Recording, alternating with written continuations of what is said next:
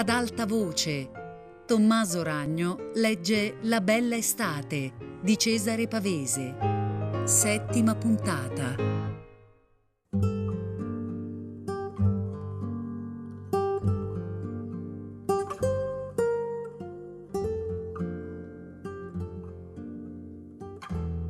Adesso che sapeva che Guido era così buono, divenne più coraggiosa e con la testa appoggiata sulla sua spalla gli disse che voleva sempre vederlo da solo perché con lui stava bene, ma non con gli altri.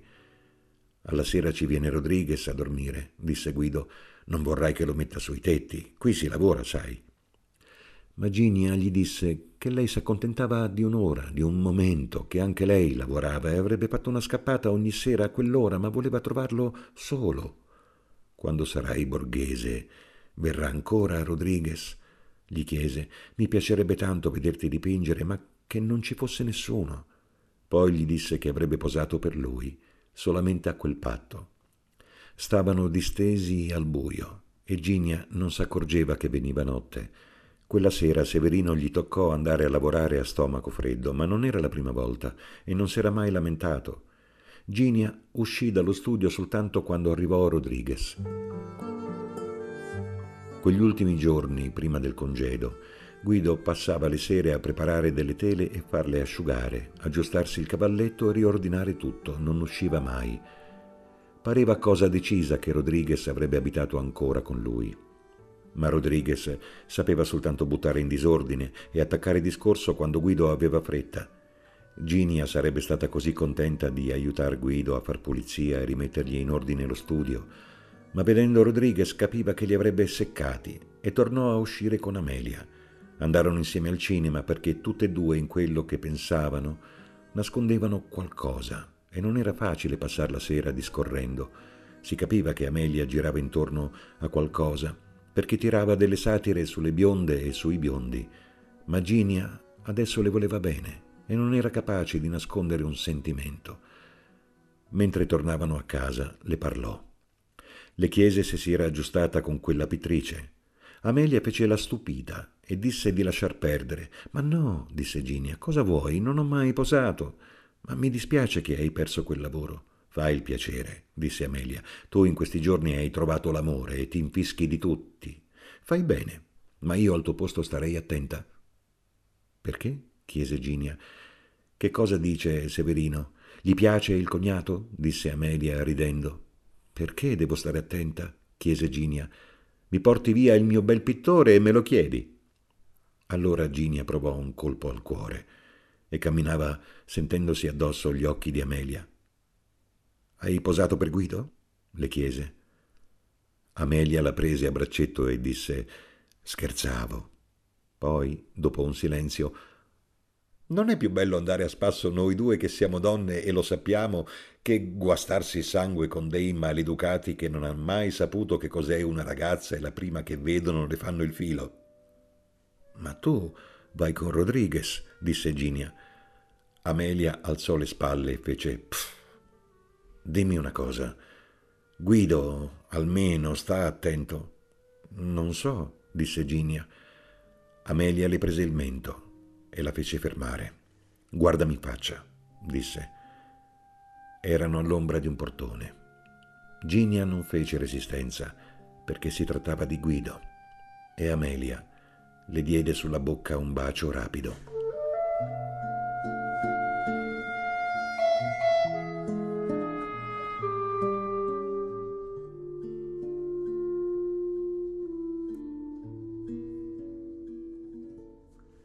Ripresero a camminare e Ginia sorrideva spaventata sotto gli occhi di Amelia. Pulisciti il rossetto, disse Amelia con una voce tranquilla. Ginia, senza fermarsi, si guardò nello specchio fino all'altro lampione e non osava smettere, e studiandosi gli occhi s'aggiustava i capelli. Che tu sappia, stasera ho bevuto, disse Amelia, passato il lampione. Ginia posò lo specchio e andò avanti senza rispondere. I loro passi echeggiavano sul marciapiede. Quando furono all'angolo, Amelia fece per fermarsi. Ginia disse di qua. Girarono insieme e quando furono al portone Amelia disse allora ciao. Ciao, disse Ginia e continuò sola. L'indomani Guido accese la luce quando lei entrò, perché fuori faceva nebbia e con quei grandi vetri pareva d'esserci dentro. Perché non accendi la stufa? gli chiese. È accesa, disse Guido, che stavolta aveva la giacca. Non avere paura, quest'inverno accendiamo il camino. Ginia, girando per la stanza, sollevò un pezzo di stoffa inchiodato al muro e ci trovò un caminetto pieno di rottami e di pile di libri. Com'è bello! E chi posa si mette qui? Se ce la fa star nudo, disse Guido. Poi trascinarono una valigia da sotto il letto della tenda e dentro c'era il vestiario di Guido. Ne hai già avuto delle modelle? chiese Ginia. Fammi vedere le cartelle dei disegni. Guido le prese un braccio. Quante cose tu sai sui pittori? Dimmi un po'. Ne conosci? Ginia scherzando si mise il dito sulla bocca e si dibatté per liberarsi. Fammi vedere le cartelle piuttosto. Con Amelia dicevi che qui venivano tante ragazze. Si capisce, disse Guido, è il mio mestiere. Poi, per tenerla ferma, la baciò. Chi conosci? Ma nessuno. Ginia, abbracciandolo, gli disse vorrei conoscere te solo e che qui non venisse mai nessuno. Ci annoieremmo, disse Guido. Quella sera Ginia volle scopare, ma non c'era la scopa e si accontentò di rifare il letto dietro la tenda, che era sporco come una tana. Dormirai qui? gli chiese. Guido disse che di notte gli piaceva vedere le finestre e avrebbe dormito sul sofà. Allora il letto non lo faccio, disse Ginia. L'indomani arrivò con un pacco nella borsetta. Era una cravatta per Guido. Guido la prese scherzando e se la provò sulla camicia grigio-verde. Starà bene in borghese, disse Ginia. Allora andarono dietro la tenda e si abbracciarono sul letto sfatto, tirandosi addosso alla coperta perché faceva freddo. Guido le disse che toccava a lui farle regali e Ginia con una smorfia gli chiese una scopa per lo studio.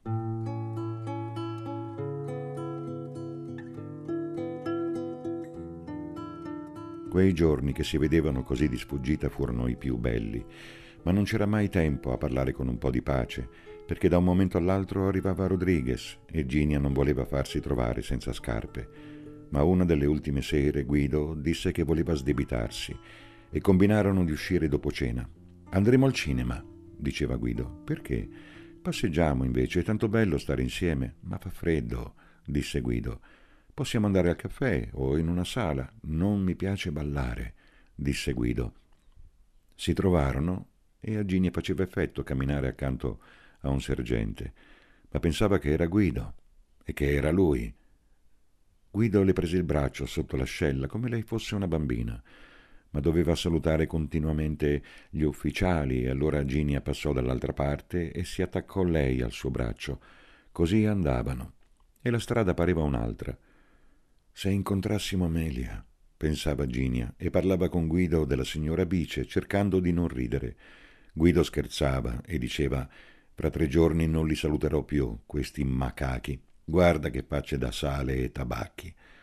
Anche Amelia, disse Ginia, le piace fermarsi e ridere in faccia a chi passa. Amelia qualche volta esagera.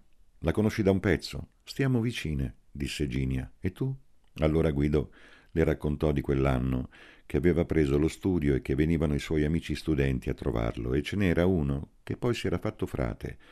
Amelia non faceva ancora la modella, ma le piaceva divertirsi, e venivano di giorno e di sera e ridevano e bevevano mentre lui cercava di lavorare, proprio come fosse stato con Amelia la prima volta. Non si ricordava. Poi qualcuno era andato soldato, un altro aveva fatto gli esami, uno s'era sposato, l'allegria era finita. Ti dispiace? Disse Ginia fissandolo. Dispiace di più al frate che ogni tanto mi scrive e mi chiede se lavoro e se vedo qualcuno. Ma possono scrivere? Non sono mica in prigione, disse Guido. Quello era l'unico che gli piacevano i miei quadri, se lo vedessi. Un uomo forte come me, grande, con degli occhi da ragazza, capiva tutto. È un peccato. Tu non ti farai frate, Guido? Non c'è pericolo. A Rodriguez non gli piacciono i tuoi quadri, lui sì, che ha una faccia da prete. Ma Guido difese Rodriguez e le disse che era un pittore straordinario, ma era uno che prima di dipingere ci pensava sopra e non faceva niente per caso, e gli mancava soltanto il colore. Al suo paese ce n'è troppi di colori, disse. Ne ha fatto indigestione da piccolo e adesso vorrebbe dipingere senza, ma com'è in gamba. Mi lascerai vedere quando dipingi coi colori? disse Ginia stringendogli il braccio. Se sarò ancora capace, quando poserò questa divisa. Prima sì, che lavoravo, facevo un quadro la mattina, quella vita mi eccitava. È finito il bel tempo. Di me non ti importa niente, disse Ginia. Allora Guido se la strinse al braccio. Tu non sei mica estate, tu non sai cosa sia fare un quadro. Dovrei innamorarmi di te per diventare intelligente e allora perderei tempo. Devi sapere che un uomo lavora soltanto se ha degli amici che lo capiscono. Non sei mai stato innamorato? disse Ginia senza guardarlo. Di voi altri non ho tempo.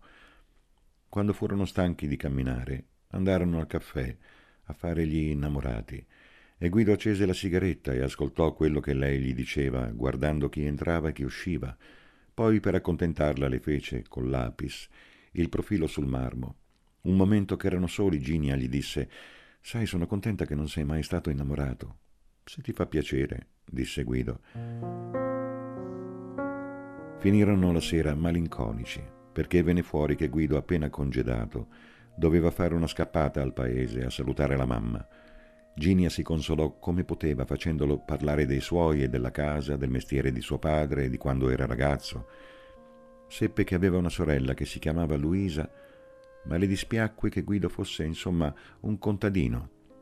Da ragazzo andavo scalzo, le confessò ridendo, e Ginia allora capì il perché delle sue mani forti e di quella voce larga, e non credeva che un contadino potesse fare il pittore.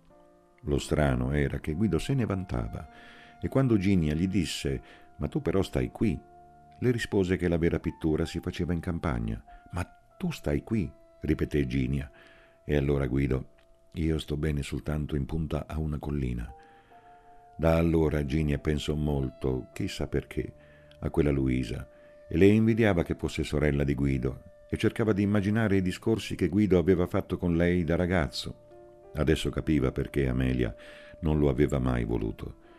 Se non fosse un pittore, sarebbe un campagnolo qualunque, e se lo immaginava come un coscritto di quei ragazzi che passano in marzo col fazzoletto al collo cantando e vanno soldati, ma lui sta qui, pensava, e ha fatto lo studente e abbiamo gli stessi capelli. Chissà se anche Luisa era bionda. Quella notte Ginia, appena entrata in casa, chiuse a chiave la porta, poi si spogliò davanti allo specchio e si guardò, preoccupata, confrontandosi col colore della nuca di Guido. Adesso tutto quel male era passato e le pareva straordinario che non le fossero rimasti i segni. Si figurò di posare davanti a Guido e si sedette su una sedia come quel giorno Amelia nello studio di Barbetta. Chissà quante ragazze Guido aveva veduto. L'unica che non aveva ancora visto bene era lei, Eginia. Solo a pensarci si sentiva il batticuore. Sarebbe stato bello diventare di colpo come Amelia, bruna, slanciata e indifferente. Così non poteva lasciarsi veder nuda da Guido. Prima dovevano sposarsi ma Ginia sapeva che non l'avrebbe mai sposata, per bene che lei gli volesse. Questo l'aveva saputo fin dalla sera che si era sprecata per lui. Guido era fin troppo buono a smettere ancora di lavorare per venire con lei dietro la tenda. Poteva continuare a vederlo solo se diventava la sua modella. Altrimenti, un bel giorno Guido ne prendeva un'altra. Ginia sentiva freddo là davanti allo specchio e si gettò il soprabito sui fianchi nudi che le diedero la pelle d'oca. Ecco come sarei se posassi, diceva, e invidiava Amelia che non aveva più vergogna. Quando vide Guido l'ultima volta, la sera prima che partisse, Ginia sentì di colpo che far l'amore come piaceva a lui era una cosa da morire e rimase istupidita tanto che Guido scostò la tenda per vederle la faccia. Ma Ginia gli tenne le mani e non volle. Quando poi venne Rodriguez e Ginia li lasciò a chiacchierare, allora capì che cosa voglia dire non essere sposati e non poter passare insieme giorno e notte. Scese la scala sbalordita e stavolta era convinta di non essere più lei e che tutti se ne accorgessero. È per questo, pensava, che far l'amore è proibito, è per questo. E si chiedeva se anche Amelia, se anche Rosa c'erano passate si vide nelle vetrine camminare come ubriaca, sentiva di essere un'altra immagine da quell'immagine molle che passava come un'ombra. Adesso capiva perché tutte le attrici avevano quegli occhi sbattuti. Ma non doveva essere questo che lasciava incinte, perché le attrici non hanno bambini. Appena Severino fu uscito, Ginia chiuse la porta e si spogliò davanti allo specchio. Si trovò sempre la stessa le parve impossibile. Si sentiva la pelle come staccata dal corpo e ancora un resto di brividi, freschi, la correvano. Ma non era cambiata, era pallida e bianca come sempre. Ci fosse Guido mi vedrebbe, pensò in fretta. Lascerei che mi guardi, gli direi che adesso sono davvero una donna.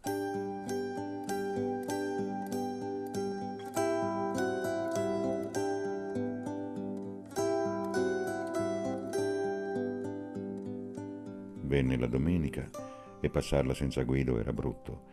Venne Amelia a cercarla e Ginia fu felice perché adesso non le faceva più paura e avendo Guido a cui pensare non aveva più bisogno di pigliarla sul serio.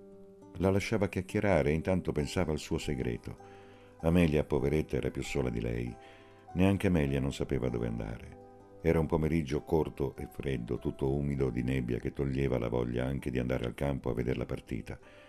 Amelia le chiese un caffè e voleva restarsene in casa, distesa sul sofà, a discorrere. Ma Ginia si mise il cappello e le disse usciamo, voglio andare in collina. Amelia, a caso strano, si lasciò comandare. Era pigra quel giorno. Presero il tram per far più presto e non sapevano perché. Ginia diceva, camminava, sceglieva le strade come avesse uno scopo. Quando attaccarono la salita cominciò a piovigginare e Amelia si lamentava e non voleva più saperne. È solo nebbia che cade, disse Ginia, non è niente. Erano ormai sotto le piante dei parchi, per lo stradale vuoto, dove pareva di essere fuori del mondo e si sentiva soltanto lo sciacquio del fossato e lontano alle spalle il sobbalzo di qualche tram.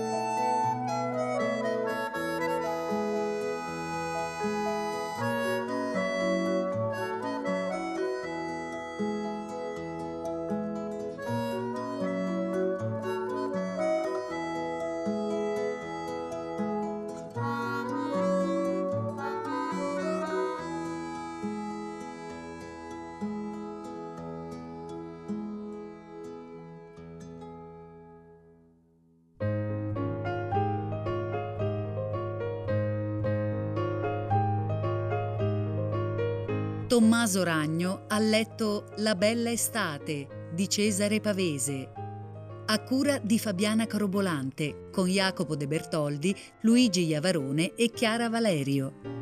Tutte le puntate su Rai Play Radio.